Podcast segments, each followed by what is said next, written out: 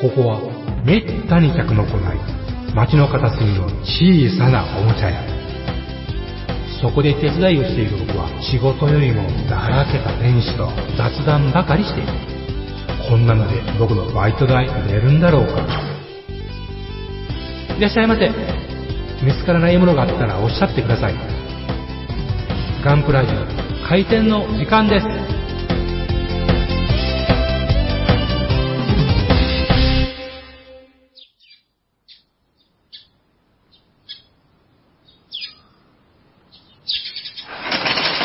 おはようございます。おはようございますいやー、今、あれなんだよね、タイミング的には大雨が、えー関西とか降ってるって聞いたから、ビビってたけど、そうでもなかったですかまあ、局地的にザーッとって、やむ程度の、まあ、スコール的な雨じゃないですかね。ああ、よかったですね。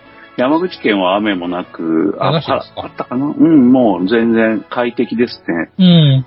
高くても30度だし。いいですね。まあ、下関ですけどね、これはね。うんうんいいでしょう。やっぱ、とろけるよね。うん。あと湿度高いのがね、からんですよ。うん、そうですよね。昨日ね、日曜、あ、あの、リスナーの皆さん、昨日、今日月曜なんですけど、ええあの、日曜日に岩流会の例会がありまして、ほう。えー、それでまあ、来年のお展示テーマがですね、来年また同じ場所でやるんで、また申し上げますけど、展示テーマが、はい。えー、映画の中のあいつっていうほう。ことでほうほうほうほう。うん、映画に出てきた諸々のものをはい。みんな一つずつは持ってこようということでやることが決まったんですよね。まあ、ほう。そういう、まあ、岩流会っていう、その、まあ、無形クラブって言ったら、まあ、そういうなんか流れっていうのかな。うん。そういう時期に終わって、あのね、お金の計算して、 うんで、今度は来年の展望っていう感じで進んでいくんですよね。んなるほどうんあの、フィクション、ノンフィクション問わずいうやつですか。もちろんです、もちろんです。うん、だから本当あの、ね、あの名作スカイキャプテンのうん。 P40 を作ってもいいわけですよ。うん、えー、ダンケルクのマスピットファイアでもいいわけだ。いいわけですね。なるほどそうなんですよ。鬼戦車 T34 の T34 でもいいわけで すよ。鬼戦車の方が出るか。うん、というわけでね、あの、まあ、まあ、アニメ映画だったらもう何でもね、みんな大喜びで。そりゃそうですね。もう広がりますね。はい。さっさっさ。 さて、なんか、あれですか、話題ありますか、最近。あいネっぱタフいリさん燃えるような。ああ、ネタ振りされましたね。えっええとですね、まあ私は例えば Amazon なんか利用するわけですけども、僕もする。ええまあちょっと気になるものをカートに放り込んでは、値下げしろ、値下げしろと念を、ええ送るわけですけども、うん、あできるちょことっとごなめん。ら、ちょっとごめん、ちょっとごめん。はい、あの、リスナーの皆さん、あの、んあれなんですね、あの、僕らはあの、はい、模型店をけ、あの、やってて、よまよさんはアルバイトっていう設定でがありますけども、はい。はい。はい、でも僕ら、あの、アマゾンも使ってますんで、あ ええのそれはもうそのところは、幅広く。そう、あの、最近こ、リスナーのこだわり方なくあの、あの、あのあんまり、あの、ゆるゆるな、あの、ええ設定ですので、 はい設。定ですから。えあの、笑顔でスルーしてくださいえね。ええはいはい、それでアマゾン、アマゾン、はいはい。はいまあ仕入れの人じゃないかと思ってね、見てたわいけや、僕ね、リスナー時代に最初に引っかかったのそこだったんですよ。最初ですあーかと思って。引っかかるとそう引っかかる人そうよだそとの思おわなかった店の値引き情報とかで、ええええお話してて、あれこれおかしいじゃん、設定とか思って、小売店の、小売店の店員として値引き率を言ってたらまずいじゃんとか思って、 そこを気にする人がいるとは思わんか った。いやいや、僕最初に聞いた時すごい気になったの覚えてて。すいません。はい。話戻しました。戻して。 はいしょっちゅう某家電量販店とか言ってたので。そうそうそうなんだよね。で、まあまあ。で、まあ、気になるようなものがあったら、とりあえずカートに放り込んで、えーまあ、下が、下がって、えーこ、えー、こらになったら、まあ、買おうかねっていうことを決断するわけですけど、まあ、あそんなまこずとははね、カートに入れて、放り込んでおくと。しばはらく寝かせて、ええ頭冷やして、ええやっぱ買うかっていう感じになるわけなんだ。い、で、頭も冷えて、えー価格も下がったら言うことになっちゃうということですわね。ああ、なるほどね。あーチキンレースだよね。下がるか、なくなるかの勝えーそう負、ね。そうそうう。ん気がつきゃ、しぼたーいうこともあるわけですうけどん、も。ありますよね。うん。で、まあ、今見てるもんの中にですね、あの、ことぶき屋の35分の1、ガンヘッドがあるわけ ですよ。知ってますかガンヘッド。素敵です。ねああ、リ僕、ス子ナーの皆さ供んの時ご存知です胸かを熱くしました。はい、スタジオにも、ヌエのデザインですよね。あ、それは連嘘で携す。するんですよね。それは嘘ですね。あ、嘘だっけそれは嘘ですね。子供の頃なわけはないですよね。え、嘘、子供の頃だったでしょ。あえ、プラモデルが出たのは最近だけど。いやいや、ガンヘッドは私、学生でしたよ、すでに。ああ、そっか。そうだね。そうだね。僕も、僕も大学生だったもんそうなで。しょフワンヘッドは VHS ビデオでレンタル屋で見た。そうでしうょん。そう、そう。そう子供じゃないね。そうそう子供の頃じゃないですよ。そこまで言っちゃいけませんけど。まあ、それを置いといて。えっ、と、まあまあ、定価が11,880円で、なかなかお高い切手ですけども、うん、高いんだよねね、。1万円超えるとね、それがまあ今25%オフで、まあ9000円切ってるような状況なわけですよ。うんうんうんうんうんうんで、欲しい今、ね、今でも例えば買っちゃったあの、えーっと、タックコ ム。ちょっともう今、エリグマ工房に転がって続きができない状態ではあるんですけども、あれがね、もう4割引き近くまで行ったことあったんじゃないですかね。めっちゃ安くなったことが。ああ、ああ、そういうことあるよね。えーそういうのを夢見ながらちょっとまあ待っとるような状態ですが、うん、夢見る、夢見るわ。えうん。ーで、ガンヘッドですよ。はえーっと、私学生の頃、劇場公開を見まして、い。それ偉い。はい。まあ、あの頃、東方特撮がちょっとまだ暑かった頃ですもんね。ゴジラ復活してから、ちょこちょこ何や作っとったっていうので、さよならジュピターからこっち。う。うんん。ちょっと、ああ、さよならジュピター。ああ、さよならジュピタさよならジュピターも話してた、ちょっとキリがないんで、ちょっー。とう、わ、キリがない、キなんリかがない。ね、とりあえずガンヘッド今回。あのー我慢。ね当時ね、えっと、学生時代ですね、あの、地下神というのがこちら、あの、近口の方に、あの、ショッピングゾーンがありましてですね。ええええ。大きいショッピングゾーン、ショッピングゾーンの、まあ、は、あの、走りみたいなものですね。今、あちこちあります。そああ。こに1分の1ガンフェット来たるいうことで見に行ったのもあ、い今となってはいい思い出ってやつですね。雑誌で見たような気がする。えうん。そんなんもあったんだね。ーえーそういうわけで。めちゃでかいでしょ、でも。でかかって、もうちょい見上げるもんです。ねえ、やっぱり。ですようね。んあそこにひょいひょい乗り込んだりするうん。高島くんとか、びっくりだよね。まあね、大したもんですね。うんさすがですね。運動能力ですね。えうーんまあ最後にはバルカン動かすぐらいですから、しゃあないですよね。ああ、そうそうそう。めちゃくちゃですようね。ん。うんそういや、そういえば、サイボットゴジラもね、あちこち巡業しとったような気がしますよね。ああ、なるほど。これも懐かしい。ええサイボ、サイボットゴジラとぬいぐるみのゴジラ全然造形違うじゃねえかっていう感じだったうんで。んそうだよね。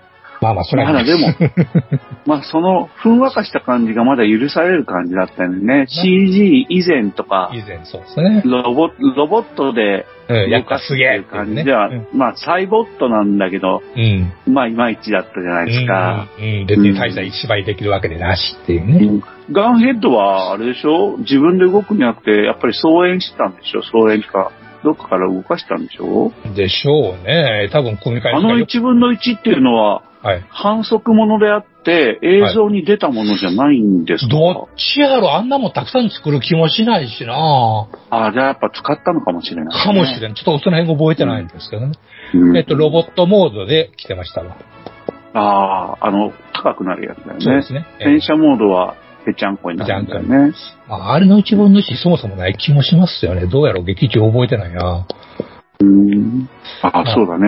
ええまあ、あれ、ギターの劇中で、劇場で一回見たのと、多分テレビを放映したのを一回見た程度のことやったような気がするんですようん、うね。ん、うんうんまあ、円盤持ってるから買おうかどうしようか、まあ、ええか思ったりしながらいうところはあるんですけど。うん、うん、うんうん。僕は円盤持ってないな、えうえまあんね、ちょっとわ、ちょっとね、ちょっと土地狂って買ってみるのも悪くないかないう気もしないでもないんですが。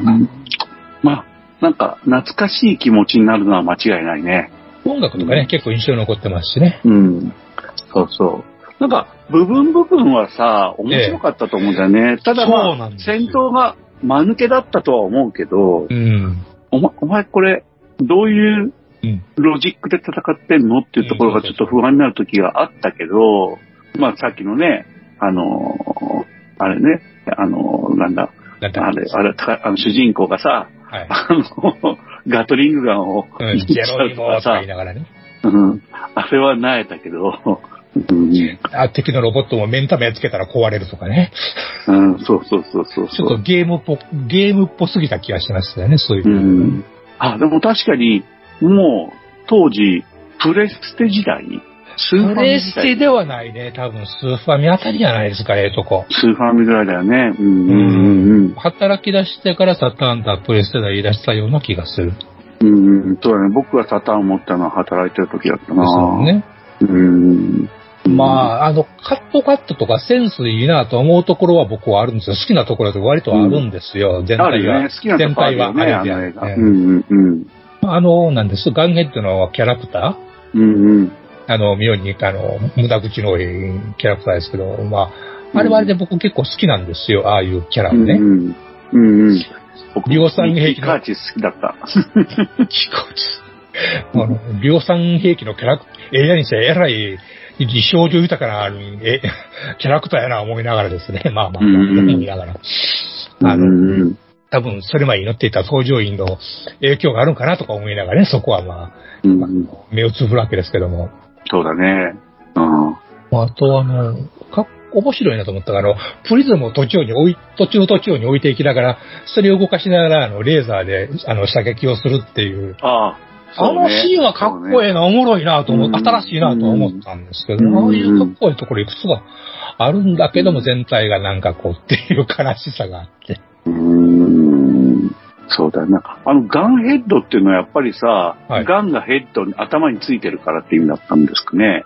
A がないんですよね。ん何がないっけ A。ああ。えそうか。そうだね HED なんですよ。一応なんかの略称とかそういうノリじゃなかったかな、あれ。えなんかさ、あの、川口さんだっけあの、あ川口さん、川森さんだね。はいはいはいはい。ね。うん。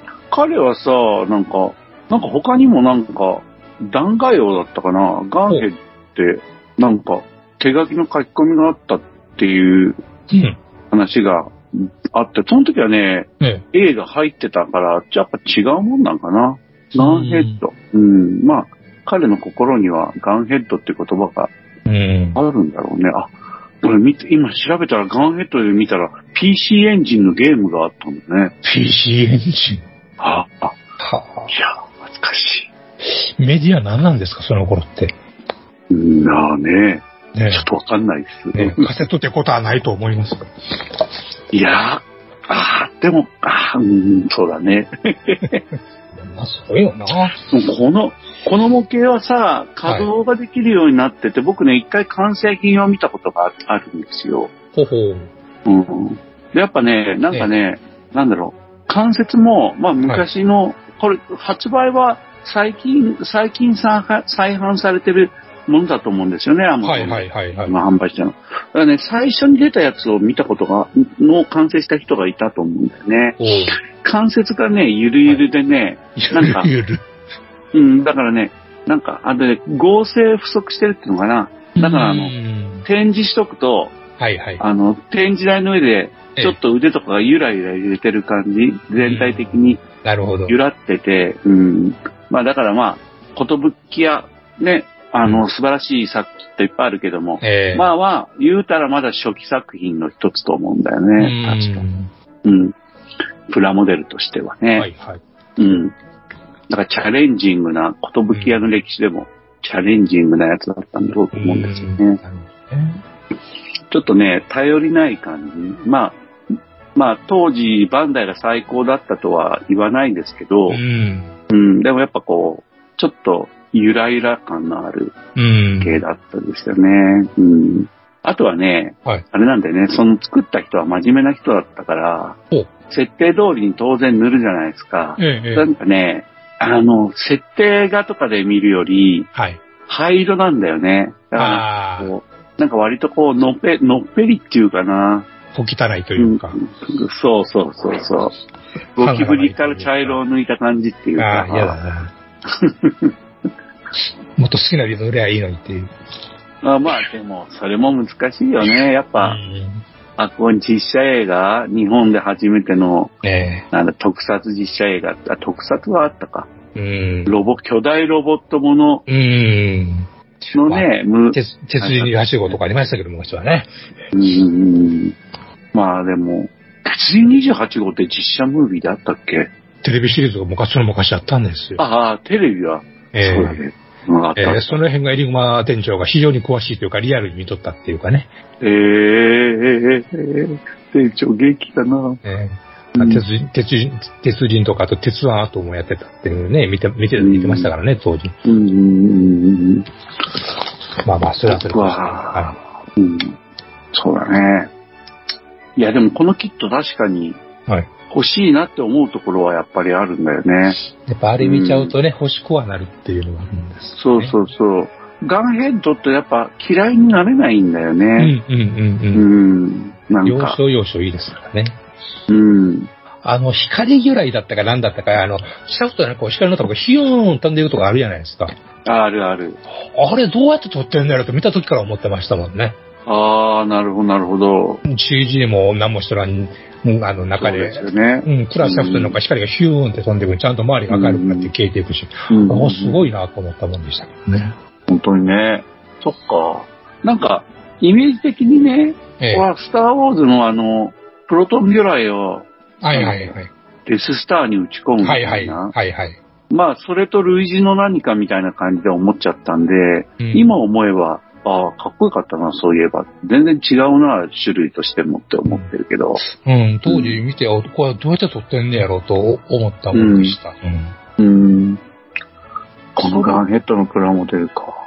ねえあれだよね、高島くんとねニッキー・カーチスのフィギュアがついてん だね。これ結構いいね。でもこの高島くんのポーズって、え。あ、これ両方とも高島くんじゃなくてですかあ、そう、これ高島くんだっけ二人とあも。あうん。なるほどね。ラストの、ラストのジェロニモと普段、普段の格好と2種類は思いますよ、これ多分。こんな格好やったっけ出てきた時は確かこんなんやったと思い ます。ああ、なるほど、なるほど。うん、考えてみると力作だな。当時も、だからもう、万超えだったんだよね。その、初回販売の時もね、きっと。そうでしょうね。だよね。高かったようんね。そうそう。気にはなるけど手が出ないという人は多かった。そうそう。もう大人になって、だから買えなきゃなかったんだけど、んやっぱ、寿屋で引っかかったのかな、当時。えうん。ー、1989年ですもんね。昭和が終わる年ですかそっか。でね、こう今日、今日、仕事を始めてから、なんか映画で、映テレビでも見たんだよね。ら。うあん。ーそう、そうか、そんな時代感なんだ な。ほんと僕、レンタル屋で VHS ビデオを借りてきて、うんというか、リスナーの若い皆さんとかは、VHS ビデオって知らないよね。大丈夫。これ聞いてる人はほとんどおっさんやから。おっさん。ああ、だよね。うん。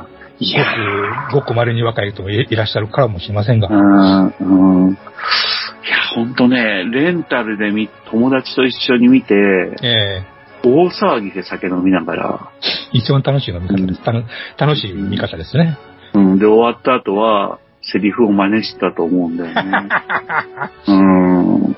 なんか、ほんとなんか、変なことばっかりしてたから、うん。プロレス見て、プロレスの、なんだろう、ポーズとかをしながら叫ぶとか、うん。うん、僕のバカンの虎っていう名義もは、いそういう酒飲みながら、うん例えばガンヘッド見て盛り上がってる時とかに、 あの、そう、友達が、お前はバカンの虎になるのだとか言って、凄んだところからバカンの虎なんですよね。うん、まあでも、そうなんだよね。まあ本当ルール無用のも本の当レンタル VHS とか本当懐かしいね。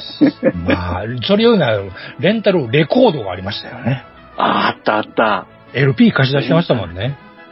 僕はね、ただ田舎に住んでたから、僕ええが都会に出てきた頃にはもうね、CD がメインで、あーレンタル CD でしたね。あうー。ん。レコードはね、えちょっとなかったんだよね、身の回りにね。えで、うんそそこでして、こう、あの、おろレンタル卸の LP をななん買った覚えがありますわ、その時にね。ああ。それはだからあれだよね、CD になってきてレコードが動かなくなってきたから販売になに切り替えたって感じでしょいや、まだね、そこまでじゃなかったんじゃないかな。高校終わる頃か、大学なった頃かぐらいのギリギリのタイミングやから、確かに CD は出始めてたけど、まだね、CD 買う人、買える人って少なかったもんですよね。うん。出た当時は。うん。僕はバイトをしたら CD を買うっていう感じでしたね。で、やっぱりね、まだあの、MD がまだだったから、うん MD なんかね、結局触らずに終わっちゃったな。あ僕、未だに持ってるよ、いっおぱーい。で、あ、演劇では使うんだよね。使ってたんだよね。使いやすいんですよね。頭出してペット出せるんですよね。今は使わないけど。そうそう、今は使わないけどね。えーさすがに。うん。うん。で、あれだよね、CD でさ、カセットテープに何、スペシャルな何ミキミックステープっていうんですかねで。すね。うん。ね。で、それね、なんか、インスタントレタリングで、ぜぜぜレタリングしたりなんかしちゃったりなんかして、あでの人にあげちゃったりなんか漫画してそう漫画の、漫画で送りしてれたりしてね、やりましたよ。うん、そうそう。いやー、ほんとなんかそういう時の思い出と共にあるんだよね、ガンヘッドっていうのはね。ああ、なるほどね。うん。だからやっぱ、ワクワクしたよね。あの、うん。もう時代感がそんな感じだから、まあ、昭和、ギリ昭和ですからね。そうそう、だからやっぱりあの、その、巨大ロボものを実写で、映画で、うん。でしかも、スタジオの映ね画あれ、っていうね。うん。であれだよね、これ、僕の記憶では、えあれだよね、原作があったわけじゃないでしょえ映画オリジナルだったと思います、これ、確か。だよね。うん。うん、やっぱ、僕、おっさんだからかもしんないけど、やっぱりね、アニメでも何でも、えあの、原作付きのアニメでも好きなものいっぱいあるけど、え。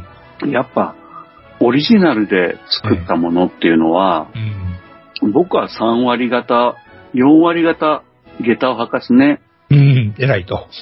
偉いと。うん。うん。うん。たとえそれがダメでもね、ええ。でも頑張ってると思う方だね。だからガンヘッドはやっぱそういう意味では、うん、やっぱ偉いなと確か思ったねに。ですね。そういう、うん、何やろ。裏付けを当てにしないで頑張るという 姿勢でそうすそようね。そうそうそうそうそう。で、当時メディアミックスって言ってたよね。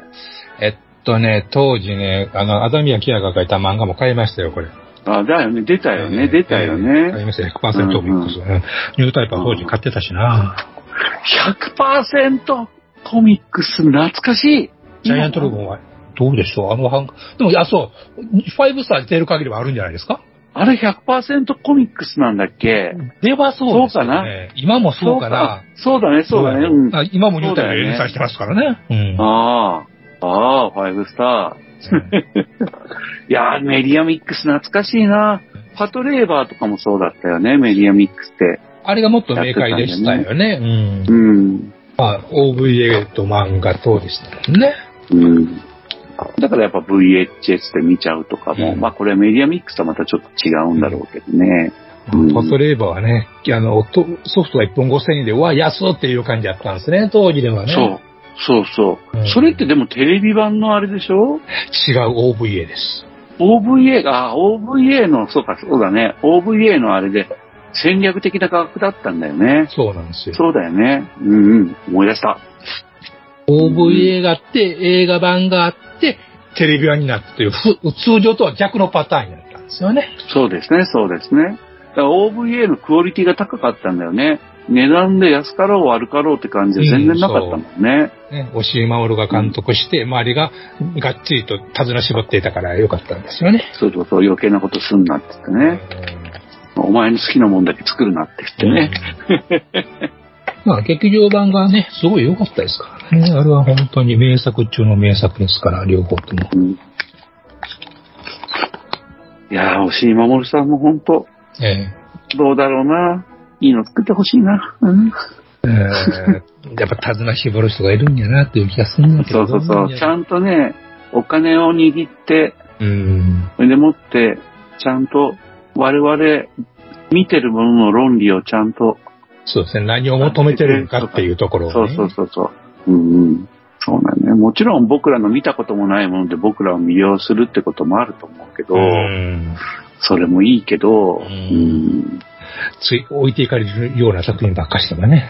そうそう。原作付きでそれはまずいだろうっていうのがやっぱあるんだよね。高過去機動隊もな、俺あれ、あんま、すごい海外の人は評価高いけど、あれ、俺そんなに思わないんですよね、映画版。ああ。僕はね、どっちも好き。特に一作目の方は好きで、うんう。ん。まあ、これも語り出すと止まらないタイプの話なんですけどね。うん、まあ広角機動隊は原作がね、あまりにも芳醇すぎるんですよ。あ、その、その通り。それはもう、それはもう、うん。それはもう、ナウシカと広角機動隊は、うん、原作に限るって感じね。かもうな。芳醇すぎますよね。うんまあ、スタンダローンコンプレックスはすごい好きですけどね。うん。まあわかる。そうなんだよね。あれはうまいこと、あの、ポイント絞って作ったドライバーやなと思って、あれはすごい名作やと思いますよ。まあでも、一般論で言うとやっぱさ、例えば、パトレーバーの気持ちよさとはやっぱ違うもんね。うん。うん、うん、そうう。んですね。まあ何をしていい映画とするかとか、何をして好きかっていうのはまた人それぞれとかになっちゃうと、議論はそこで終了なんだけどさ。まあまあまあう。ん。うん。人によるっていうね。人それぞれっていう。 それ話になんねえから。 いや、でもガンヘッドは本当わかる。立体に惹かれるその気持ちはやっぱ僕、当時の僕らのなんか、うん子供、子供じゃなかったんでね。あの、大学生の頃の一番、あの、何、浴びるように、そういう作品に触れられる時期見に。たい見たいっていうことですね。やっぱり、そう10だ代、20ね。代に見たのは特別ですよね。うん、そうそう。子供の時に見た時のとまたちょっと違うよね。う。うんん。うん。まあ、ほんと、いいですよ。うん、ガンヘッド。まあ意外とね、その、作例が出てこないのは、やっぱそういう高いからからいうのもあるしね。まあ、やっぱ高かったし、やっぱうん多分だけど、組みづらいんだと思いますよ。ああ、なるほどね。で、じそれはあの、別にあの、たことぶき屋がうん二流メーカーだとかいうことではなくて、初期作だっていう、初期だと思うんだけどな。うんそういう作品だと思うんだよね。今のことぶき屋とかも最高じゃないですか。うんうん。フィギュアのね、アクションフィギュアのすごいですもんね、あれ。だから、こそれもひっくり返してみると、あれなんだよね、あの、レジンキットとかをことぶきはいっぱい出してて、ああ、当時ね。うん。で、そのことぶき屋がね、うんうんうん。プラっラキットを出すってていうので、驚い、だからそういうなんかレジンキットのメーカーがプラキットを出すっていう流れがうん。あるんだって思った最初じゃないかなと思うんだよね。ウェーブがテムジン出したんですよね、その頃ね。ああ、そうだっけ。それで、ウでェーブも、も違戦車だよね。います。バーチャなんルで無人だ出した。買った。あれ、買ったかな。出した、出した。つ大味なキットやったね。うー。うんん。なんかいろいろ成形技術が追いつかないところとかがあって、でもや、と安かったんですよね、それが。安かった、安かった、安かっうんた。うん。だから、本当あの頃って、安くて出してくれて感動っていうのそうが、ですね、そうですね。明確にあったよね。うん。うん。ガレキメーカーがついにインジェクションのキット出すんやっていう驚きがありましたね。そうそうそう。これ、テムジンは買わなかったけど、うん。あの、ベルグドールだっけな。ベルクドル。うん。出したよね。ベルクドル、ベルクドル。もうそれはもラうイ8型ごっちゃになってるあ、ライデンだ、ライデン。うんうんライデンだ。あの、大きなうんカタカナレーザー。ビーム発射機を持ってるやつだよね。男は黙って立ちレーザーですからね。うん。いや、まあ、でも本当そんな時代だよね、この模型が出たうの。んそうなんですね。うん。と俺は思う。いや、バーチャロンが大好きでね、あ、そうなんだ。大好きでね、もうエ僕リグはマね店、エリグマ店長と散々ヒヤーってやってましたからね。あ、もうその頃からの中なんだね。そう。いや、あの、プレステでやってましたからそね。プレステとかでやってましたからね。ああ、わかサタるわかーンる。あの頃はサターンか。うん。僕もサターンでやってました。うでん。だからゲームセンターではやってなかったんだよね。ゲーセンのを散々やりました。はい。あ、そうなんだ。それはかっこいい。好きでした。で、プレステ2からね、あの、バーチャルのソフトが出たんで、ちょっと安いラインで出たんで、それをもう慌てて買いましたね。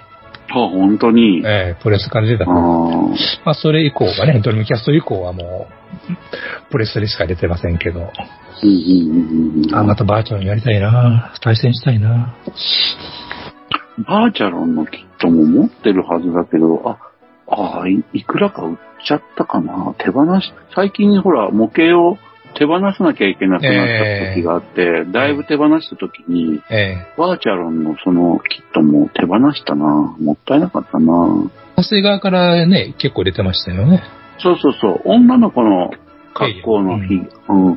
フェイエンかいね、あの辺のシリーズは、あの、幼女フィギュアもあったでしょ幼う。女。幼女幼女系のはいはいはい、ありましたね。ね、うん、あの辺とかも持ってはいるんだようね。ん。うんあの、ゲームはしはりました。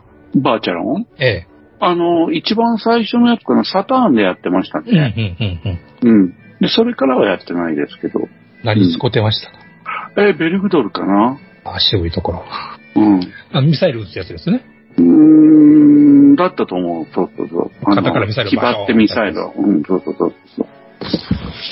まあでも、実際はあの、本当に負けたくないとか思ったら、手虫やってますよ、そうなのよ。また、ゆまたね、店長が手無に使って、まあ、ダッシュビームライフルでスカスカ撃ってくるからね。うんでそうそうそうそうそう卑怯なのよね。ホーミングするし、あれ腹立つ技なんですよね。そうホーミングするんだよね、あれね。おずるいよね。そうあこっちはライデンで頑張ってレーダー、立ちレーダーでやったろう思ったのにね、腹立つ感じですよね。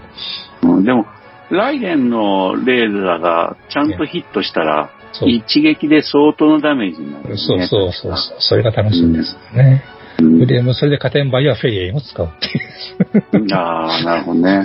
素早くね、えー置いてね。フェイエイは確かに使いやすいんですよね、慣れる。うん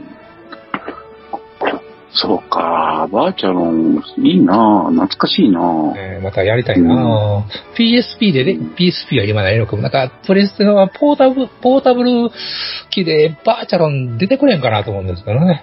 うん。僕まだ PS2 が現役なんで、動くんですつかうか、動く動く。すげえ。うん。だから、いやでもね、それ使ってやってるのはですね、はい。なんだっけ、パンツァーフパンツロァンーフロント。うんえ名作中の名作じゃないですか。パンツァーフロントミスなんかまだやり込めてない。僕、パンツァーフロントビス、やり込んでますね。あうんーあのね、パンツァーフロントをね、ドリームキャストの方でやり込んでたんですよね。ああ、なるほどね。あっち出のてグラたんだっけ、うん、あっちのグラフィック良かったんですよ。ああ、そりゃ、グラフィックはしょぼいもんね。プレステ2。で、プレステ2でパンツァーフロント B とかいうのが出て、新、これうんプレステ2用のソフトが出てね、うんこのグラフィックが癖やし、ゲームは思んないし、ひどかったんですよね。うん、うん、うん、うん。もうファンがひくる、ファンがもうどういうことやとみんなうん憤慨したという話です。うん。だから、ビス以外俺やってないから。うんビス。は名作ですね。うん。あの、架空戦車が最高ですよね。ああ、長野守先生のやつとかね。佐藤美使香いやとすいかしねね。。そうそうあそう川佐森藤昭に二はじゃけよかったね。ああ。佐藤。横山先か生の。あったし、あったし。うん。川森少女もあったし。うん。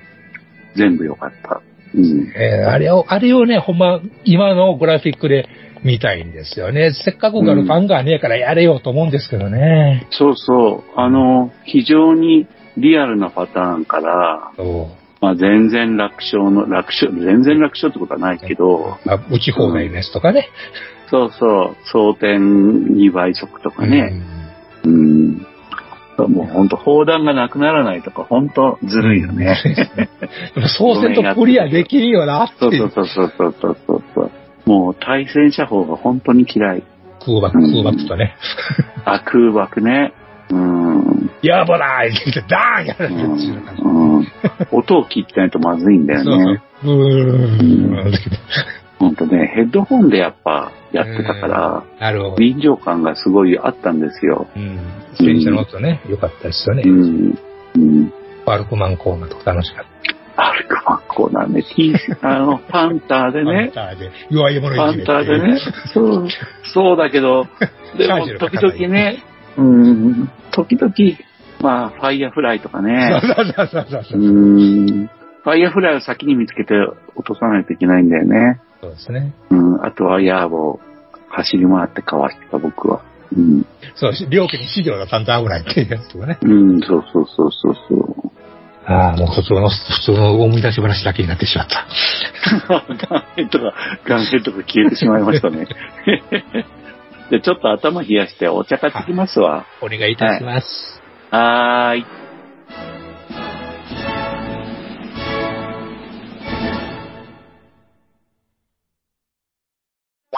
ロケットモデル for beautiful modeling life. ホビーのデジタル化が進む中、昔ながらのプラモデルを作る楽しさをより多くの人と分かち合いたい。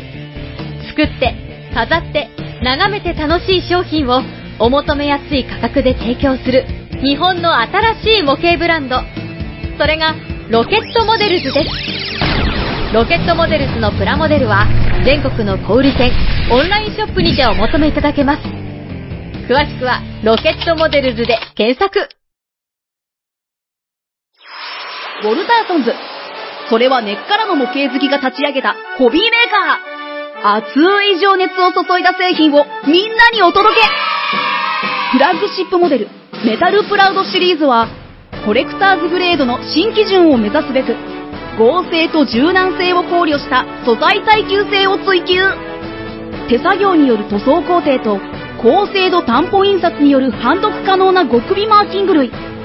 さらには、リアルな背景付きディスプレイベースが付属し、ウィンドウパッケージのまま飾ったり、稼働させて楽しんだりできる、次世代の完成品シリーズなんだぜ基準グレードのスタンダード。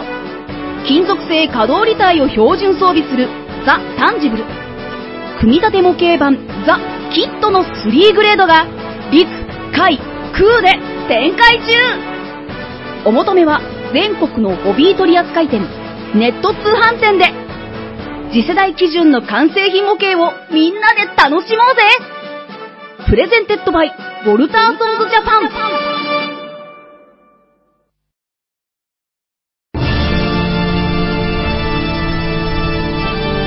ああはっはっはよまよいカレー好き悩みを申すがよいあ松尾も総帥様何を求めればよいのか私はわからないのです私はもっと刺激が欲しいんですでは助けようそれは毎週金曜日深夜更新サバラジュを聞くがよいははーははービックビックじゃぞ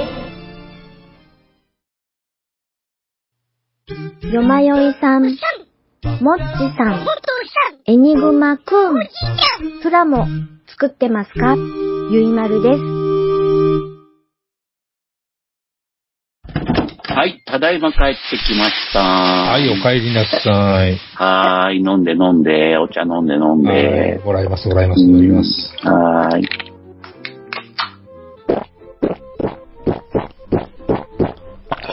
いやー、なんか、最近あの、メールもはい。ないってことはなくなってきて嬉しいですし、いや、油断してたらダメですよ。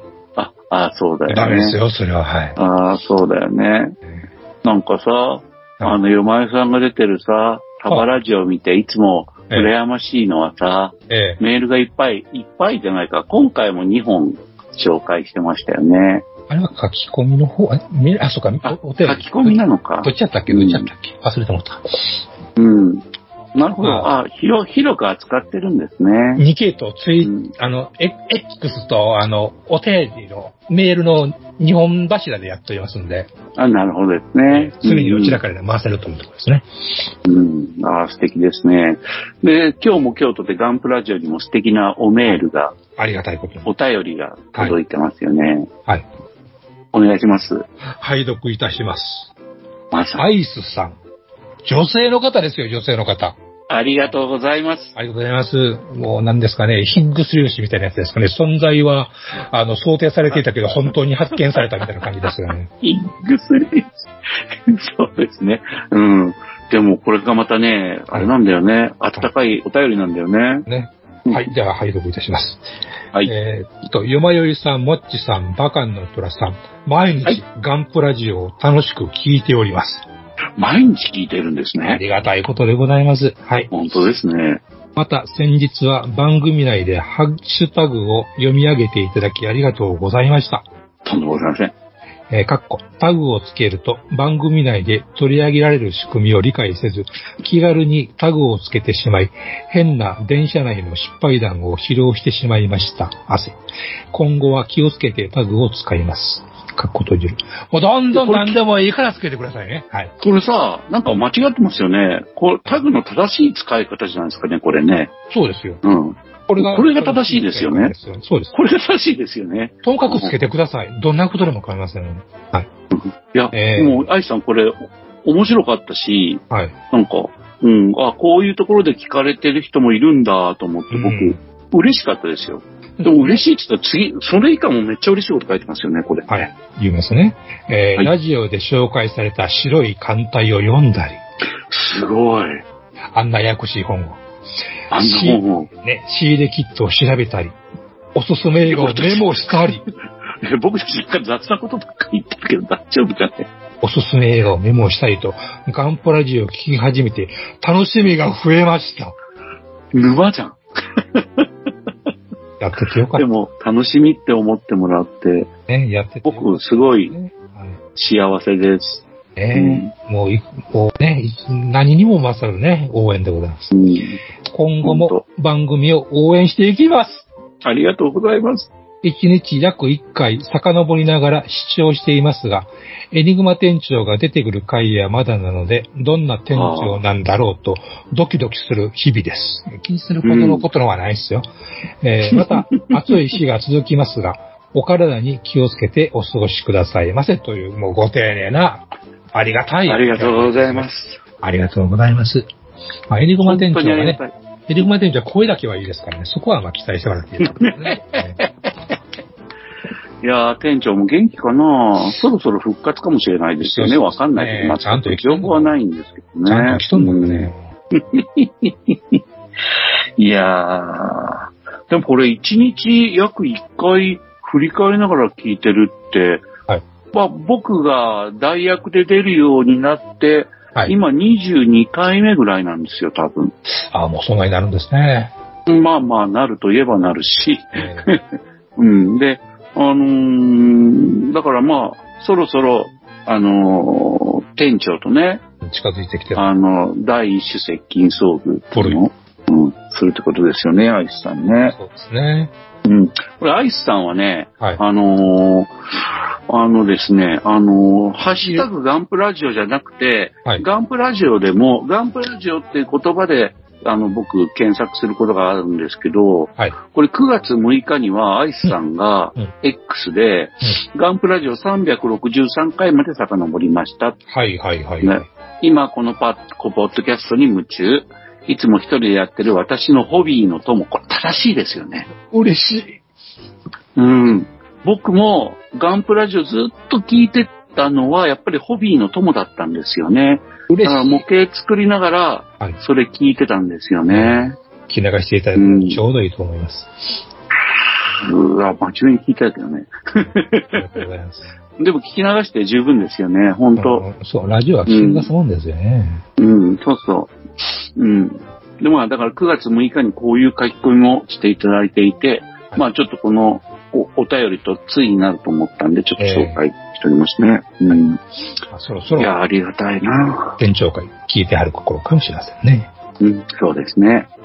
うん、まあでも、模型とか趣味の時間にこれを聞くっていうのは、えなんかやっぱ本当正しいと思うんです。僕もそれで長続きっていうか、はいうん、このラジオを、そうやって、その、摂取してたんでえ、ありがとうございます。うん、うん、なんか本当ね、あのーハッシュタグでも、雪咲の父さんとかも、はい。模型と一緒に聞くのがいいよっつってえ書いてくれたりするんですよね。でも、あーまあ、その通りだなって思うんですけどね。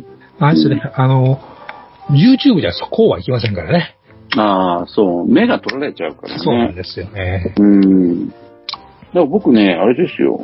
最近とかは本当ポッドキャスト、朝起きて、。はいうー、眠いと思ってたえ、えで、あの、寝床から顔洗いに行く間に、はいまず、ポッドキャストを再生してえ、はそれを聞きながら、あ、えうだーとか言いながら、えええあのー顔洗いに行って、顔洗い始めるの間、ポッドキャスト聞いてるみたいな。ポッドキャストともに一日が始まるという。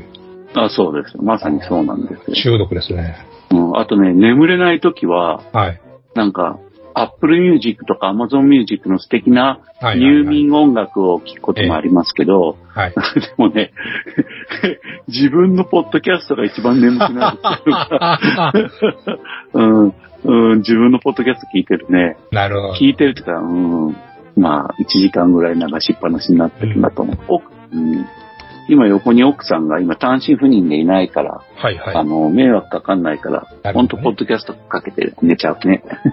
あんた、あんた何を一人でブツブツ言うてんのとか言われるわけですうね。ん、あ、そうそう、そういうの、もうそうなんだよ。うん。ね。はいはい。で、あの、ハッシュタグの紹介を、はいはい、ぜひ。このまま流れで、えー、移っていきたいと思います。まあ、ミスター吉川さん、、はいつもありがとうございます。これ、マシン・ザ・ボーガーの話、えもうだいぶ、こう、頭部もできてきてすごいですよね。えね、最新のツイートなんか頭がで、顔ができてるからすごいってなりますよね、これ。そうそうそう。次はどう対どうするか思いつかんって書いてるんだよねす。ごいよな。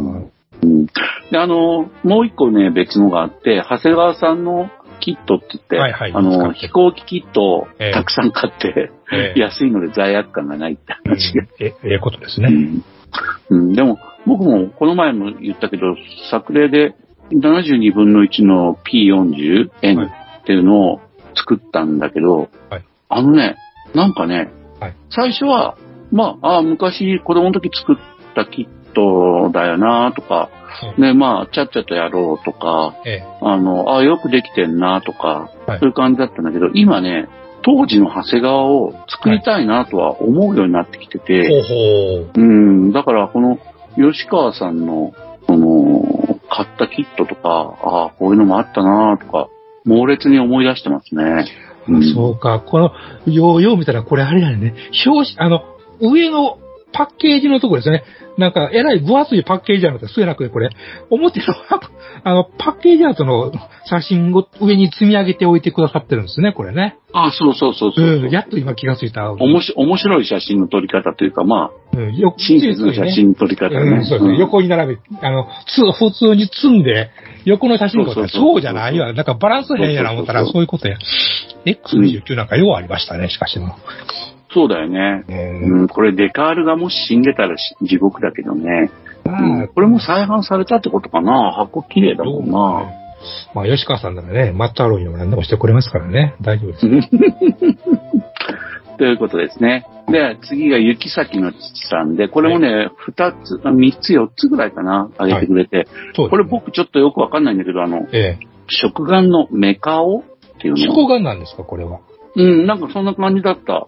なんか他の書き込み見てると、うん、はい。なんか、ガチャやってる感じでした。あ、食玩って言われるのか、ガチャ、ガチャみたいな。はいはいはいはいはい。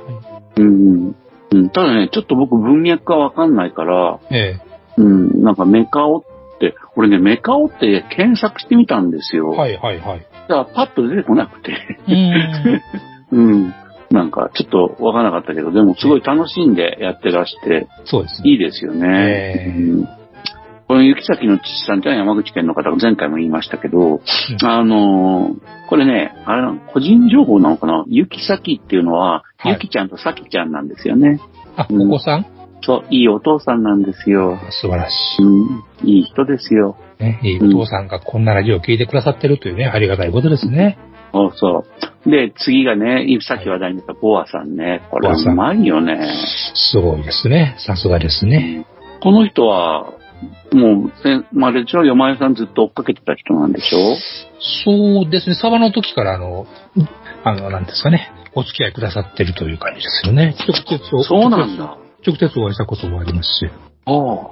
ああ、そりゃ、すごいヘビーなリスナーさんなんだね。そうなんですよ。ありがたい方なんですよ。うん。でで、飛ま行た機の、この模型が、そう、飛行機の衣をガンガン作られる方なんでね、またすごいんですよ、ほんと。この大判デカールをバチコーン貼れ貼っちゃいますからうね。んえ。そうそうそう。で、しかもそれを学院、学装っていうか、えしてるんだよね、これえね。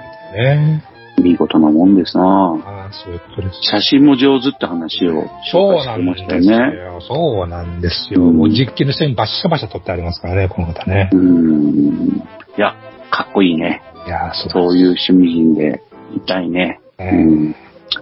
でありがとうございました。はいで、次が、えアポロさんですね。はい。うん。あの、いつも、ね、。あの、自分の聞いたポッドキャストを紹介するっていう、はい。本当びっくりな方ですよね。ね、ありがとうございます。ありがとうございます。で、Q キット大好き M ワイズさん。はい。俺が、よまよいさんに話しかける形のはいものと、はいえー境界線機を買ったっていうのがあるんですけど、はいこのヤマハ XT2 版はい。バンダイ製のキットを、はいよまよいさんにもらったって書いてあるけど、これはどういうことですかこれはですね、私がその、えー去年、えーっと、ヤフオクでこれ落としたんですね。ああですよね。その昔、バンダイからこのスケールで、プラ、オフ社のキットが何種類か出てましたでしょ ?XT 全とかあ然の。わ、全然わからん。全然わからん。えっとね、ヤマハとホンダで出てたんですね。ああ、なるほど、なるほど。で、珍しいことに、えーっと、あのー縦が、縦を、縦長のパッケージアートで、あのーイラストが、えーっと、ボウさんか、ボウやったかなあのね、知ってる人は知ってるんですが、かっこいい。 B、BOW。 BOW の人、そううです、そうです、バもウうさん。最高じゃないですか。最後のイラストの、えーっと、パッケージやったっていう、ちょっと洒落たパッケージのキットやったんですね。そりゃ、俺気がついたら買うな。えーあった。まあで、まあまあ、あのーそれをまあ、オークションでまあ落としたんですよ。ああ。で、ああの、デカール使えるかなとか思いながらね、いつ、いつ作うる、作れるんやろ、あはは思いながらですね、持ってたんですけど、あの、去年、去年かなイベントをやって、えーっと、展示会ですね。みな、あの、リはいスナーさん、ま、真面目だ。リリスナーさんいらっしゃいの展示会をした時に、それ終わって、あの、エグニマ工房にまあ遊びに来てもらったんですよ。ああ、そうなんだ。えーうーん。で、その時に、あの、なんだこれはということで XT を見つけられましてですね。うんうん。これは私がいただいたということで、ははは、言いながらあの去っていったんですよ。ああ、そういう関係。そういう関係。ええで、それを、あの、今になって頑張って作ってくださってるということですうね。ん。これはさ、はいめちゃくちゃ上手じゃないすごいと思います。いい感じだと思います。 ?T2 本。ええこんなに作れるもんなのあ、まあ、バンダイ、どうかな、うんあのねジョルのこバンのダキイ。ット80年代ぐらいじゃないですかね。90, あーそう90年、9まあ90年か80年代か。ただね、これね、パッケージの写真見たら一瞬、え、どっち、え、実写これはもうどっちっていうぐらいね、確かにね、感じはいいんですよ、すごく。うーん。出来自体は悪、ディテールとか自体は悪くないキットと思います。ああ、なるほど。うん。だから組み立てやすさとあー隠れかそたねの辺はわかんないですけどね。多分とう、ん。写真を見る限り僕はそう思いました。あ、これ、あ、これプラモかっていう感じの写真やったんで。うん、なるほど。えうん。まあ、それをまあ、実際、僕の見たところ、すごい綺麗に、ーえあの、作られてますよねで。すね。うん。ああ、素敵です。ねエ楽しモワみイにズさん。楽しみにしてます。 そうだね。これ、もうすぐ完成だね。えうん。次が、足部さん行きましょうか。足部さんね。はいこれが、えっとね、徳島モデラーズクラブーはいはいはいはい。に行きましたっていう、えええうー紹介というか、ええ報告をしてくださってるやつですね。はいうん。ゆまえさんとか行ったことあるこれ超老舗ですよ。もうあの、徳島モデラーズクラブってね。徳島か。うん。僕ね、大学生の時にはい。展示会に行った、だから、世界で、あ、違う、はい僕、僕史上初めて、はい。模型クラブの展示会に行ったのが、はいこの徳島モデラーズクラブなんですよ。大学生の時ですけどねおーその頃から。うんそうそう。でもその頃にもびっくりするような作品がいっぱいあって、有名なモデラーさんがいっぱいいたんだよね。う。うんん、で今も確実に活動されているから、うんいろんなことはあったそうとですね思いますけど、すごいんですよ。そうですね。継続されてるのはすごいことですね。うん、そう、すごい。うん、僕、マジでリスペクトしてる。あぜひ皆様の作品をお持ち寄りくださいって書いてますね。うん、ああ。そう僕ね、いろいろ当時見たけど、一番ショックだったのがね、えフルスクラッチの、え、はい。あのーアメリカ海軍の、はい。原子力巡洋艦ロングビーチだったんですよ。はあ、はあはあはあの、四角いブリッジのね、あ、はあの、うん、まあ、エンタープライズを護衛するために建造された、うん、それフルスクラッチだって言って、い。はい。まあ、当時、僕は憧れてたけどええね、まあ、やっぱ帝国海軍の船が、うんウォーターラインシリーズがうん。全然まだ主流っていうかな、はい。うん、そういう時にね、ええあのーああ、これ作っちゃうんだってういうね、ん。感動した後には続けませんでしたけど、うんもうなんかね、それすごい覚えてる。うん。他にもいっぱいすごいのあったけど、ううんん。印象だったんですね。うんじゃあ次がですね、ラランさん行っちゃっていいかな。はい。えっ、と、これが、金曜夜の手持ち無沙汰というか、介護のこ心の慰めにして介護されてるんですよね。まあ、大変うん、ご苦労様です。ね。本当大変と思います。頭が下がりうまんす。そうですね。で、まあ、それで、なんだか、おがんばなの中で出た、アリオ橋本うんなんか、カオスで魅力って、あ、これは、パンタルーンズパンタロンズパンタロン、パンタロンズですかねどっちなんでしょうね。ああ、うん。ちょっと写真で切れちゃって、わかんないですが、パンうん。タローのように見えますね。ですね。うん。で、これ、いいお店なんでしょうね。きっとね、おがんばらでも話題になってるっていうんだし、店主さんと仲良く話したとか、やっぱいいですね。この商店街のね、ロケーションも良さそうですね。そうそうそう。なんかセレクトショップっぽい、なんかこう、うんまんべんなく入れるってわけでもなさそうなんですかね。えうーんあ、ここでね、ごめんなさいね。今ツイートで辿ってみたんですけども、うん。えー輸入古着とガンプラやプラモデルなどを販売するおもちゃ箱みたいな店って書いてありますね。最高ですね。えーえーっと、安倍の区天王寺町ということですね。それって、ね、何県なの安倍の区でもうすでにわかんないんですけどあ、大大阪府、阪大阪府大阪市でございます。ああ、そうなんだ。はい。えーこれ、じゃあ、ちょっと、嫁さんさ、仕事の途中にちょっと寄ってみてくださいよ。全然途中じゃないか。あ、そうなんだ。大阪にはめったに出ませんが。 ああ、そうなんだ。えーパンタロン、パンタロンですね、やっぱりね。うん、なるほどね。まあ、古着屋さんだったらパンタロン、えなんか、納得できた、できるね。ーえ吉本プラモデル部さんが来たりとか、いろいろ活動されてるみたいですね。なるほどね。はいうん。うん、ちょっと要チェックですね。ええ機ー、会じがゃああったら行次、きたいとゾ思エいます、ゾエ、うん行ってきて、見て、は偵察してきて。ーえーゾエゾエさんですね。はいあの、これはちょっとあのね、ガンプラジオのあれとはちょっと違う、流れとはちょっと違う内容なんですが、興味深い山下清志店に行ったってはい話はいはい。ね。うんで、うん、なんかいろんな山下清志のうんいろんな作品に触れたって感動したっていうーうん。話なんだよね。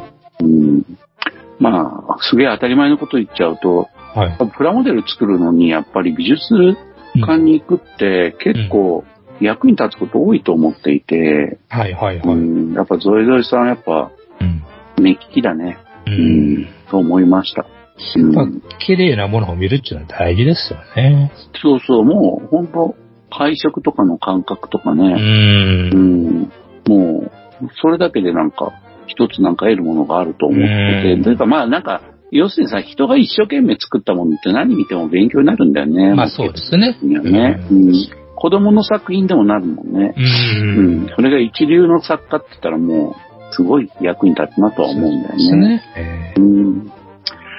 山下清志ってちょっと有名だからこれ、有名っていうのは、あの、こうこういう展示会があるっていうのは、実は知ってたんで、ええうん、ちょっと憧れますね。うん。次がですね、こはれだ、これ多分前前回言ってないけど、P03 ですねえ。そうですね。だから、これ日報としてファイヤーボールを上げて見てくれるやつで、うん、最新作です。最新キうッん、トがありますかね。うん、そうですね。うん、で、筆塗りでやってますってう。いうんことですね。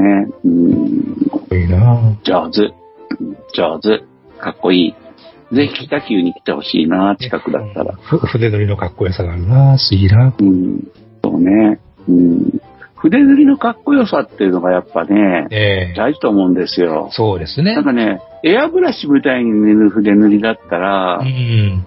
うん、まあ別にエアブラシでいいじゃんとか思うんなりですよね。ますもんね。そうですね。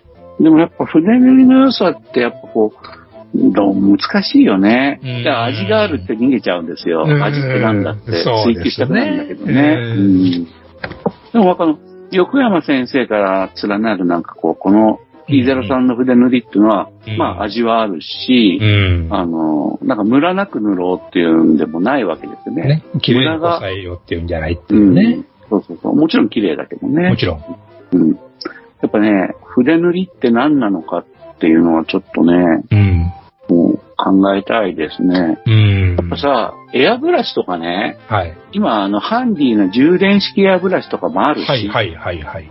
うん、あと台湾から輸入されるエアブラシって、うんヘッド部分だけでも、だけだけど、まあ2000円で買えるんだよね。ほう。うん、だから、まあコンプレッサー問題は残るにせうん、うよ、ん。うん、もうエアブラシ本当に僕ね10本ぐらい持ってますよ。ほほほほほほ。うん。ハイエンドのすげえのも持ってるけど、うん。あの、2000円ぐらいのエアブラシもはい、あはい。って、うん、それ、ほら、ああるじゃん、この、模型を作る人の憧れとして、なんかこう、あ、てか当たり前なのかな俺は憧れなんだけど、ええ銀を、メタリックを塗る用の、はい、はい、はい、はい、はい、はといか、はい。あるじゃん。あとは、ちょっと口径がでかくて、うんサフェーサーを吹くためのやつはい、はい、はい、はい、はい。ね。そういうのが、あまあ憧れるじゃん、なんか。まあ、使い分けるっていうことですね。そうそうそ専う。で用もにそれってね、え割と簡単に手に入る状況じゃないかなと思っていえ、て今は。うん、今は。だから、なんだろう。エアブラシは初心者は筆塗りで十分とかもう言わないんだよね、僕なんかうね。んいや、筆塗りの方が難しい思いますもん。そうそうそうそうそうう、んそうなのね。うん。だから本当、詳しくは触れないけど、やっぱりね、ええ曲芸みたいなこと始めてるんだよね、船乗りする場合は。ちょっとこれ、あ誰にでもできるでも、再現性があるでもないことやってーうる。ん、うん、うん。なんか、非常にこう、説明しづらいことを、うん。うん。なんかこう、あんまり考えずに、うんなんか、ノリ、ノリっていうか気持ちよいところ、うん脳みそから気持ちよい液が出てる状態で、うん。その、ズババババババーって塗ってるんだよね。ダイナミックさがありますよね、筆っていうのはうんね、やっぱり。でそこはやっぱ気持ちいいんですよね。そうですね。一発でバーッと、うん乗りでうん仕上がっていくっていうのは気持ちがいいですよね、そういう。 P0 さんはそういう、なんか楽しみっていうのをね、うんこうっていうので出してくれてるんかなって思いますね。うん。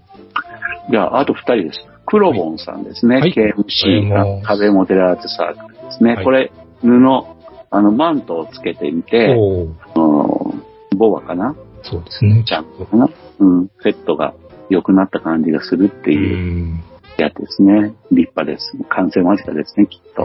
うん素材まであと、ジョージさんが、はい。えー、ハンブラビを出してくれてて、これなんかあれなんだよね。あの、立体に見えるっていう写真の撮り方ですね。裸眼立体シリーズですね。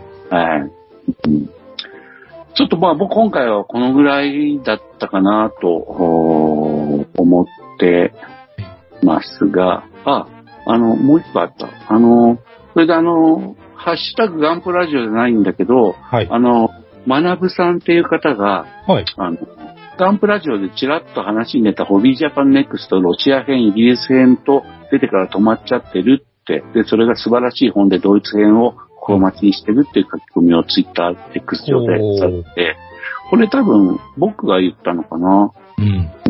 大昔だけどね。う。うんんで、あの、ほんとね、AFV の回でホビージャパンの編集の人がね、はい。このネクストは売れなかったらはい。止まっちゃうって言ってたんうん。うだよね。ん。うんで、今止まっちゃってるんだよね。うん。いっぱい出してますからね、今、ホビージャパンサブで。そうですね。う。うんん。いやー、これ、でも、編集部の人がはい。肝入りで作ってた、なんか、チャレンジングな企画だったから、うん。確かに学さんが言うみたいにね、ええあの、出てたらよかったのになってうーいう。ん、難しいですね、そういうのはね。でもまあ、ロシア、ドイツ編希望って書いてあるから、ロシア、イギリス、ドイツってきて、うん。あとはまあ、アメリカうんどこやるんだって話はあるんだよ ね。うん。うん。ロシア、イギリス、フランス、イタリア、うん、ドイツが終わったらもう、やるとこあるんだとイギリスじゃないかとか。な、なん、なんかここが一緒答えにするかみたいなところがねありかそうそう、そうなんだよね。うん。はい。というわけで、これ、ハッシュタグのご紹介もこのぐらいでございます。はい。えーっと、嬉しいです。はい、今ありがたいですな。んかもう本当でもびっくりするぐらい来て嬉しいですし、そうですね。あで。もあれだよね、本当いっぱい来たら、ええ。もうなんか、名前だけ読むだけになっちゃいそうなぐらい、えなんか充実してて、そうですね。うん。まあ、嬉しいです。正直申し上げて。うんここねありがとうございます。聞いてくださってるんだということで、本当に感謝です。ありがとそうですよね。もうなんか内容に触れてるものとかも増えてきていて、うですね。うん、本当ありがたいですね。はいうんでですね、でまだ大丈夫かなはい。 僕、プラモデル作って、はいまあ今日はタイ芸の話を、はい、はい。っていうところもうね、ほぼ完成してて、うん、複合材料で初めて作られたスキュードプロペラを、えー、取り付けたらもう完成で、はい飾り台を、まあちょっと昔の完成モデルっぽい、うん、真鍮の金色のね、はい金属パーツを、で指示する形にしたらうん、しようとは思っているんですが、まあそうすると完成っていう感じに今なってて、今乾燥してるところなんですけど、あうん、ちなみに、えー、大芸というのは、えー海、えー海上自衛隊、海上自衛隊の最新鋭電動潜水艦のことですね。そうです。えーっとね、3000トンクラスのおー一番最大の最新の、うん。うん。あのー船で、えーっと、は今4、3隻完成、1隻最終仕上げって感じかな、うんっていうところなんですよ。これをピットロードさんっていうメーカーがはい。 350分の1ではいと。かされて、うんあのーお店からこれが届いて、うんあのーでもすぐ作り出したっていう。はいは感じだから、多分かなり早い方だと思いますよ。い。何センチぐらいですか、奥さん。あ、これはね、えーっとね、えっとね、で、あの、まあ、まあ、SS って言って、この、うーん、えっとね、24センチ。 24センがチ。まあまあありますね。うん、でも値段もおたお高いですよ、これ結お構。3900円かな。まあまあですね。うん。うん。で、えっ、と、人芸と白芸のおデカールも入っているという。1番館、2番館、3番館が作れたわけですね。うん。でね、やっぱね、僕ね、ピットロードは完成品売ってるから、はい。あのーなんだろうな。その完成品にするための設計もしてると思うんですけどね。うん。あのね、今回の大芸は今までのピットロード、あ、僕ね、潜水艦模型好きなんですよ。実は。実は。30隻ぐらい完成品がありまねす。そんな潜水艦隊があるんですかすごいな。そうそうそうそうそうそう。同スケールで、な700と350のはい2つのスケールで作ってるんですけどね。うん。うん。で、それもあの、帝国海軍の潜水艦とかは少なくて、はい。どの辺であすの、かただからまあ、類的型の潜水艦からって感じかな。うん。だから本当、現代のはい潜水はいはい艦、現代って言ってもまあ、あれですけどね。うん、作ってます。うん、10年ぐらい前にはすごい作ってて、へー何作ったかっていうと、はい。 時間がなかったからなんですよね。ええあそうなんだ。やっぱ潜水艦はやっぱ作りやすいは作りやすいんですよ、やっぱり。なるほどね。 なるほどね。うん、まあちょっといくつかポイントはありますけど、作りやすいですよえ。で、パーツが少ないからね。うん、いうことで、あとね、一番ね、いいのはね、はい資料が少ない。うん。資料が少ないから、ああ、なるほど。妙なデテールアップに走らなくても、まあ、許してもららえるっていうなかるほな。どね。うん。そういうところもある。あと、嘘でもわかんないっていうね、なるほどね。 証拠あるんですかって言われるわけですねそ。うそう。危ういキットいっぱいあるんですよ。あうん。でね、この大芸のキットはね、あ、はい。 1000体だけで、あの、はいセイルとか、はい。あの、X 型の家事とかをはい。入れずに、6パーツで1000体が分割さすごれいて、な普通のキットは2パーツなんですよ。ですよ。上下でしょ。左右割りとか、そうそう、上下とか左右割りなんですよ。はいまはあい上下割りだね。あのね、6つに分かれてるから、はい、すごいあですね。の、合わせ目消しも最小限だし、ほうほうほう。うん、すごいサクサクできちゃったってうー。いうん感じ。あと、危険もなかったですね。はいはいはい。大事ですね。うん。あのー段差ができたのは、完備のはい。 X 型の、はい。あのー、火事のちょっと手前のところはい。が、あのー、類線系の船体上甲板のはいつなぎ目のところがモールドを入れるために分割してあるんですけども、うん。しょうがないんですけど、だから、うん。うん。そこのところがちょっと段差ができちゃったから、まあ、パパよね。うん。うんまあ、なんかね、あの、無反響タイルって言って、はい。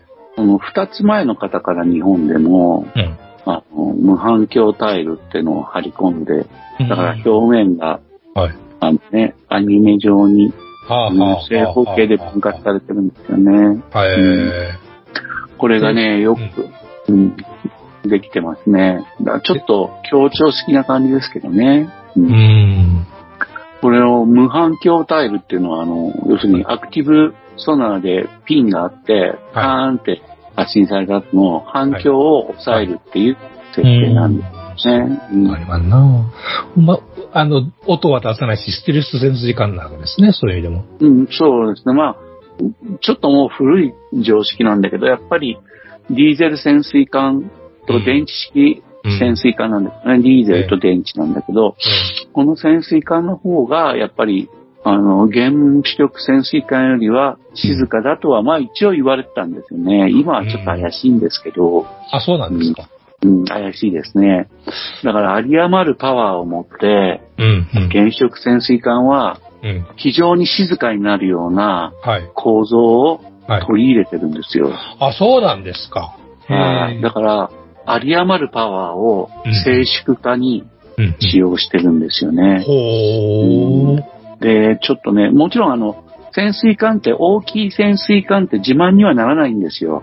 やっぱり小さい方が防御力も高くなるし、見つかりにくいし。見つかりにくいしってことはあるんですけど、うん。それをもう、有り余る資源で、はいはい資源っていうか、あれで、うん。うん高価な構造を取り入れて、なるほ重どたい構造でも取りこ取り入れられるってことなんですよね。ほうほこう。の体芸も、はい例えば機関、ディーゼルエンジンをうん。搭載してるんですけど、このディーゼルエンジンをはいラフトって言って、はいあ。の、台を浮かせて、だから甲板をうん。なんかこう、防振、あの、衝撃、音を吸収するようなはい。土台に乗せて、はいはい。えー甲板を乗せて、その上にディーゼルを配置するっていうことになってて、これ源泉もそうなんですけどね、うん最新うんの。うんううんん。それと同じ構造をやっと取ったっていう。じゃあ、ディーゼル機関は乗ってるんですかこの体型このね、はい。不思議なことに、はい。これもね、あなんと、大芸は乗ってるんですよ。はい。で、総流、総流型という前クラスですよね。えー今このの総体芸、流型、今の体芸の前の、いわゆる電気潜水艦ですね。そうそうそう。で、これはね、はい。 AIP も載せ、も載せてて、AIP っていうのは、はい。あのーススターリング機関って言って、うん。あのー空気がなくてもうん駆動できる、うんうー機関で、低速でこれで移動できるんですよ。ほー。うん、で、これを鳴り物入りで総流っていうクラスがはい。取り入れたんですけどね。はい。総流はだから、スターリング機関、ディーゼル機関、そしてうん鉛電う池。ん。で、あのー当時世界最高レベルのはい。水中運動性を持ってて、機動性を持ってて、うん。これあれですよ、あの、オーストラリアに売ろうとしてたやつなんであすね。負けちゃったんだけど。うん。ー。鉛電池だったんですか鉛電池なんですよ。はーん。まあでも、総流級の最後の11番艦、12番艦はリチウムに、おー。あの、移動したんですけどね。はい。この大芸っていうのは、はい。もう、AIP スターリング機関をはい。外しちゃったんですよ。ほう。うん。で、今、4番艦からは完全新開発の新型ディーゼル機関を乗せるうんですけど、まだ乗せてないんですけど、ディーゼル機関乗せてて、ん。で、リチウム電池。うん。うん。うん。総流型と大きさはほとんど変わらないんだけど、うん。スターリング機関を外したスペースにはリチウム電池を増設したと言われています、ね。なるほど。うん。で、やっぱね、リチウム電池、これね、こはのい体芸もね、最大速度がね、表示がないんですよ。はいはいはいはい。うん。総流ははい水中20ノット、うん。約20ノットってうん自衛隊の広報ホームページに書いてあるんですけど、はい、一そ応。のホームページにはい体芸は書いてないんですよ。なあ。うん。でやっぱりリチウム電池の特性を調べてみると、うんやっぱり大電量を発揮できるんですよね。はいはい。だから、スマホにも入ってますよねすごい短い時間うん。すごい短い時間にはい。充電できて、うん。で、すごい短いじ短い時間に大出力で放電できるって言ってるから、うん。まあ、もちろんいろいろ制限はあるでしょうけど、はい。もしかしたら水中も20ノット超えちゃうんじゃないかななんて妄想おーしてますよね。うん。いやね、僕ね、その辺の電気潜水艦ってね、うん。もうバッテリーだけで動いてるんかと思い込んでました。うん。いや、でも実際、ええ。水中はバッテリーだけですよ。うん。駆動するのはバッテリーで、そのバッテリーを充電するのにディーゼル機関があるということなわけですか。まあ、基本的にはそうだけども、まあ、ディーゼル機関で駆動することもできますね。あ、それもできるんだ。うん。だから一応ね、タイ、このタイゲーにはね、新型のはい。大型のシュノーケル装置がほうほうほうほう。ついててほうほう、僕もセールに全部の装備品つけちゃったんだけど、はいはい実際にはそんなことないけど、ええこのセールの一番後ろにある大きな構造物がはい。シュノーケルですね。うん、うん。うん。なるほうんここで大量に吸い込めるシュノーケルで、ど。はい。うん、安定してね、しかもステルスでね。うん、う。うんん。で、これで、可能ならば、これを突き上げて、ディーゼル回して、うんリチウム電池に急速充電しながら、うんディーゼルで航行するっていうなるほど。形もできるってことなんですよね。まさには、あの、車のハイブリッドとかなり似通ってる感じはあるわけですね、そうそうでですね。全くそうだと思いますね。ううん。全くそうですね。す。ううんん。ただまあ、水中に本当に見えなくするためには、あ隠密行動するには、このステルス、あ、ステルスじゃない、あの、 シュノーケルを下ろして、はい。電池だけで生活をするってことになるんですね。でもこれ、スターリング機関を外してもこっちの方が得が多いっていう判断だかうん。ら、うんいや、この大義がどんな軌道を水中で行うのか、ちょっと興味がありますね。なるほど。うん。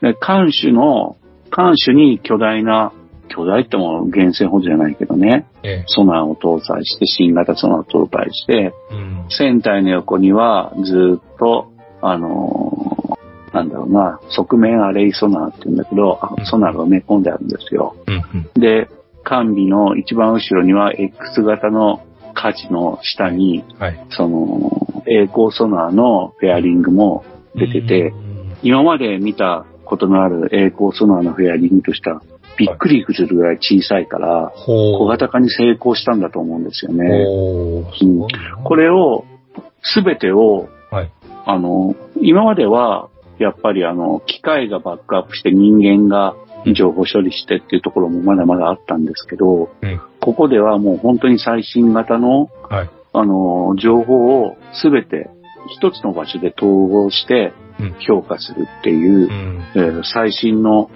あのー完成装置がうん。つくっていうのも大芸の売りなんですよう。ね。うんん。これも楽しみね。女性も乗れるようになってるし、ああ、なるほど。うん。なんか、そういうとてもいい環です。境も良くなってるということですね。そうそうそうそう。もう、ついに、はい。ね、ドイツの水中高速型潜水艦18型のね、アウロル燃料、高濃度過酸化水素水でね、あのは、あ水中を24ノットで爆走するっていう、あはあ。の、第二次大戦のええ基地外みたいな、あうん、基地の外の人みたいな、あの、ねえ、機関の水中高速型船をついに凌駕する、なるほど。普通、うん危険の少ないは技い。術でね、凌駕するんじゃないかと思うけどね。うん、リチウム4バッテリーもね、衝撃には弱いとは言いますけどもね。そうそう、危険ではあるんですよね。放電しすぎちゃったら燃えるとかね、うん。うんなんかね、いろいろあるみたいですけどね。まあ要ではもに、よう、その動画でね、あの、中国の製品落としたらすぐ火吹くとかって、よう、ネタにされてますけそどうそう、まあ、要はああいうことなんですよね。そうそう、燃えたり爆発したりするんだよね。うんでもね、多分制御系がすごい賢いものをつけてるし、危険度をうん。艦長がえ常にモニターできるようになっていてうん、あの、事故みたいなものは起こ、日本製のリチウム電池でね、え。うん。事故みたいなのは起こらないっていうのは自信があるみたいですよ。なるほまあね、衝撃を起こ起こしに行くようなもんが、衝撃起こして火吹いたら話になりませんもんね。うん、そうなんですよ。で、まあ、こんこの度ね、北朝鮮がさ、いええ短距離弾道弾ミサイル潜水艦を作って開ます発ね。してさ、ええ、開もうあんなものとか、まあテレビでも言ったけど、え港から出てえ、えすぐ沈んで、え、ええその港からええ発射すれば、全然日本いくらでも叩けるし、韓国も叩けるからそうねで。すね。な、何のために使うんやろうというあれを。うんだからもう安全のためだよね。ミサイルシステムを安全に保有するためですよね。うん。だから、陸上発射陸上型、のものを、陸上発射型で移動できるやつだったら十分かという気もするんですがね。いや、それよりも安全性が高いっていう判断でしょう。やっぱ、衛星とかで丸見えの時代ですからね。うん。さすがにあれでアメリカ狙うとか、そこまでバカなことは考えてませんか。あ、そんな北巨朝大な鮮、といえども。うん、いずれは持ちたいと思いますよもね。ちろんね、狙ってるはでしょうが。うん。あれで、アメリカ沿岸まで出張ってて、あるいは、うん日本、日本が封鎖線をうん張ってる、その封鎖線を突破して太平洋に出て、うんあのーハワイをうん攻撃するとか、うんそこまでは考えないでしょうね。いくらなん、いくらなんでもそこ、そこまで古代妄想ではないですようね。ん。ただでも、そういう可能性があるから、そのために、今回の自衛隊の潜水艦を、あのー、配置しなきゃいけなくなったのは確かだと思うんですそうですね。さそれは言えますうね。ん。うんだからね、22隻体制、僕は子供の頃はう16隻体制を目指してて、それは達成されたんですけど、うん。でもまあ尖閣の問題とかがはいはい。明らかになって、平成の22年、22年ぐらい、23年かな、うんの対抗で、当時22隻にしたいって言ったんですよね。はいはい。で、練習潜水艦と、うんあのーテスト用のテストベッドの潜水艦も入れると24隻なんですけど、うんそれを持ちたいって言って、そんなの一体何年かかるんだって言って、はいは現在達成できたんですよ、タイゲーでい。。とうとうん、とうとう。でもまあ、それももう何年前の計画って言って、うん今これじゃ対応できないんじゃねえとか言っう。て、えまあ結局あれなんですよ、あの、日本って艦隊を揃えたいって言って、ーえ本当に満足できたのは、うん888艦隊かな。これはできたんですよ、ーうん。自衛隊がね。はいはいはいはい。うん。もう88艦隊はできなかったでしきなあかっのたけど。有名のね、うん、この22隻潜水艦艦隊の構想は達成したけど、もうちょっと力不足だなっていう感じに評価されてるんだよね。なるほどね。やっぱ厳選持ちたいんですよ。やっぱそうなんですかね。もううね、ん世界の艦船とかの一般的に手に入る雑誌で、ええー元海将の、えはい。えー人が原稿書くときに、厳選保有が必要だって書いてるよ、平気で。ああ、そうん。やっぱね、とにかく源泉の生み出す無尽蔵の電力が、う。うん。要するに巨大なうんソナーを作れるんですようね。ん。うん。だから、大電量を使用したうんスーパーなアクティブソナーとかをうん。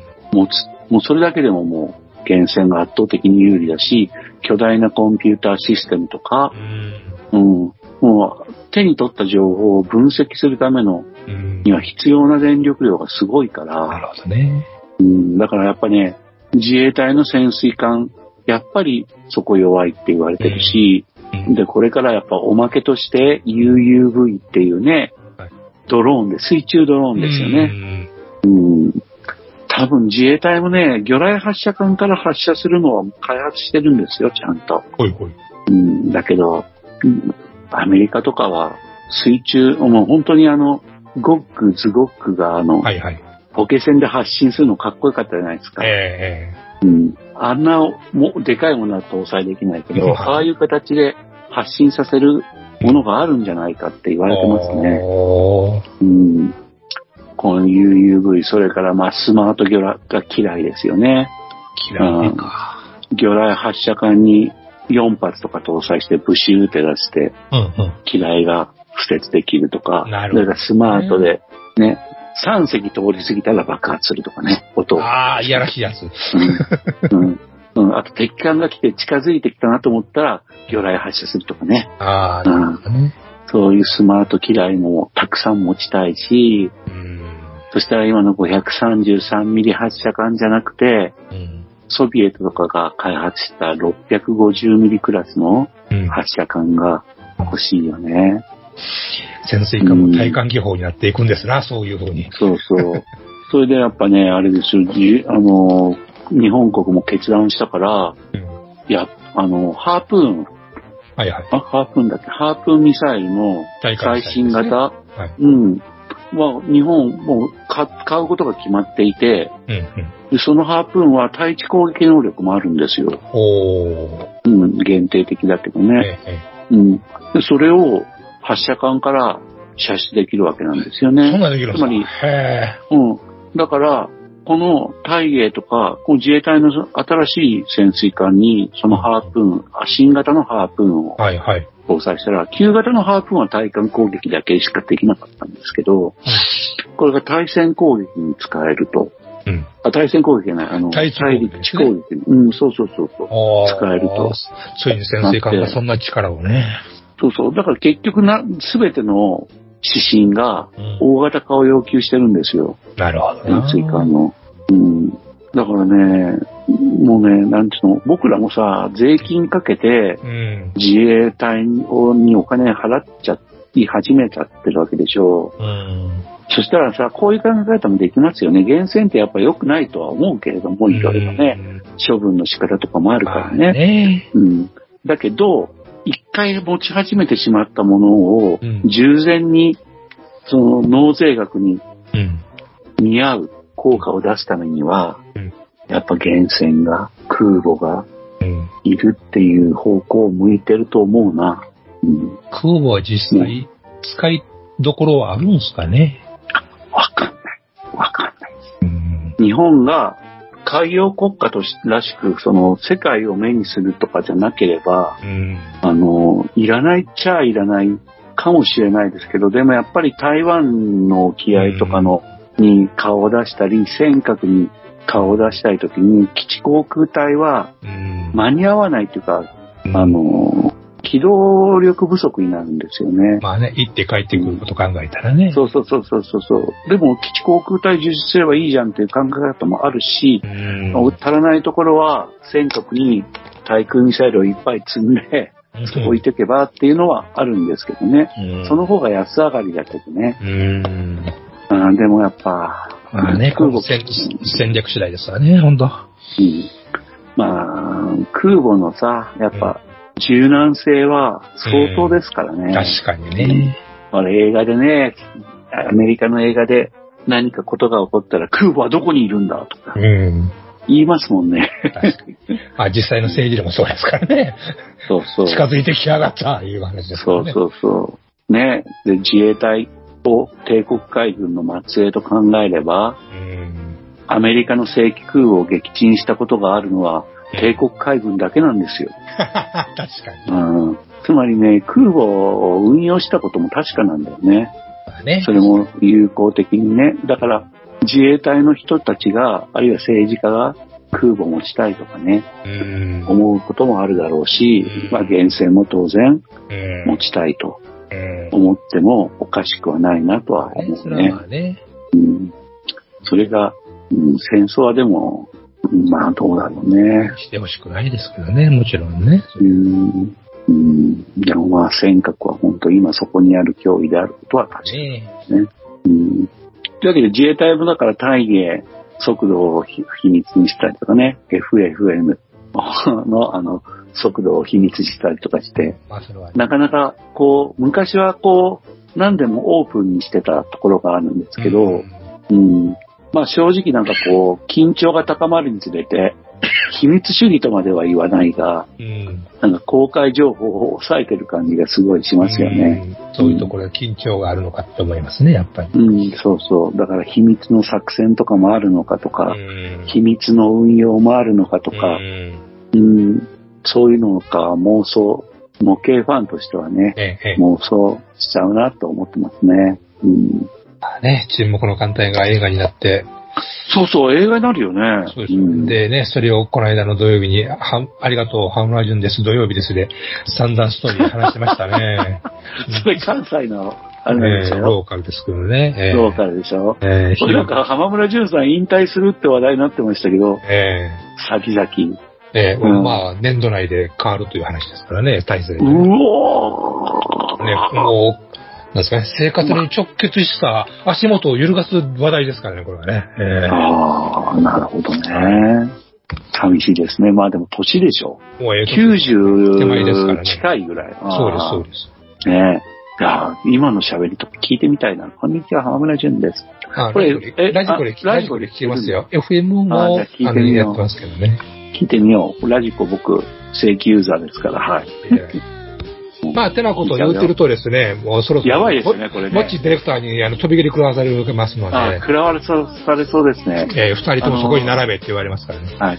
はい。よくぞ皆さんここまで聞いてくださいました。ありがとうござあいり まがすと。う。バカじゃあラなントラ、バカなトラ解説委員会でした。か解説委員会。それじゃあ、もう、あの、メールとか、ハッシュタグありがとうございました。はい。じゃあ、ガンプラジオ閉店ガラガラということで、はい。また来週お目にかかります。はい。お見かかりましょう。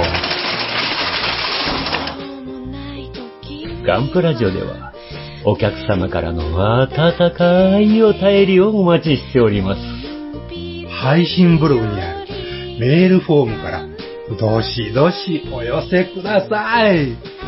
ガンプラジオ、ツイッターアカウントのリプライ、リツイートもよろしくお願いします。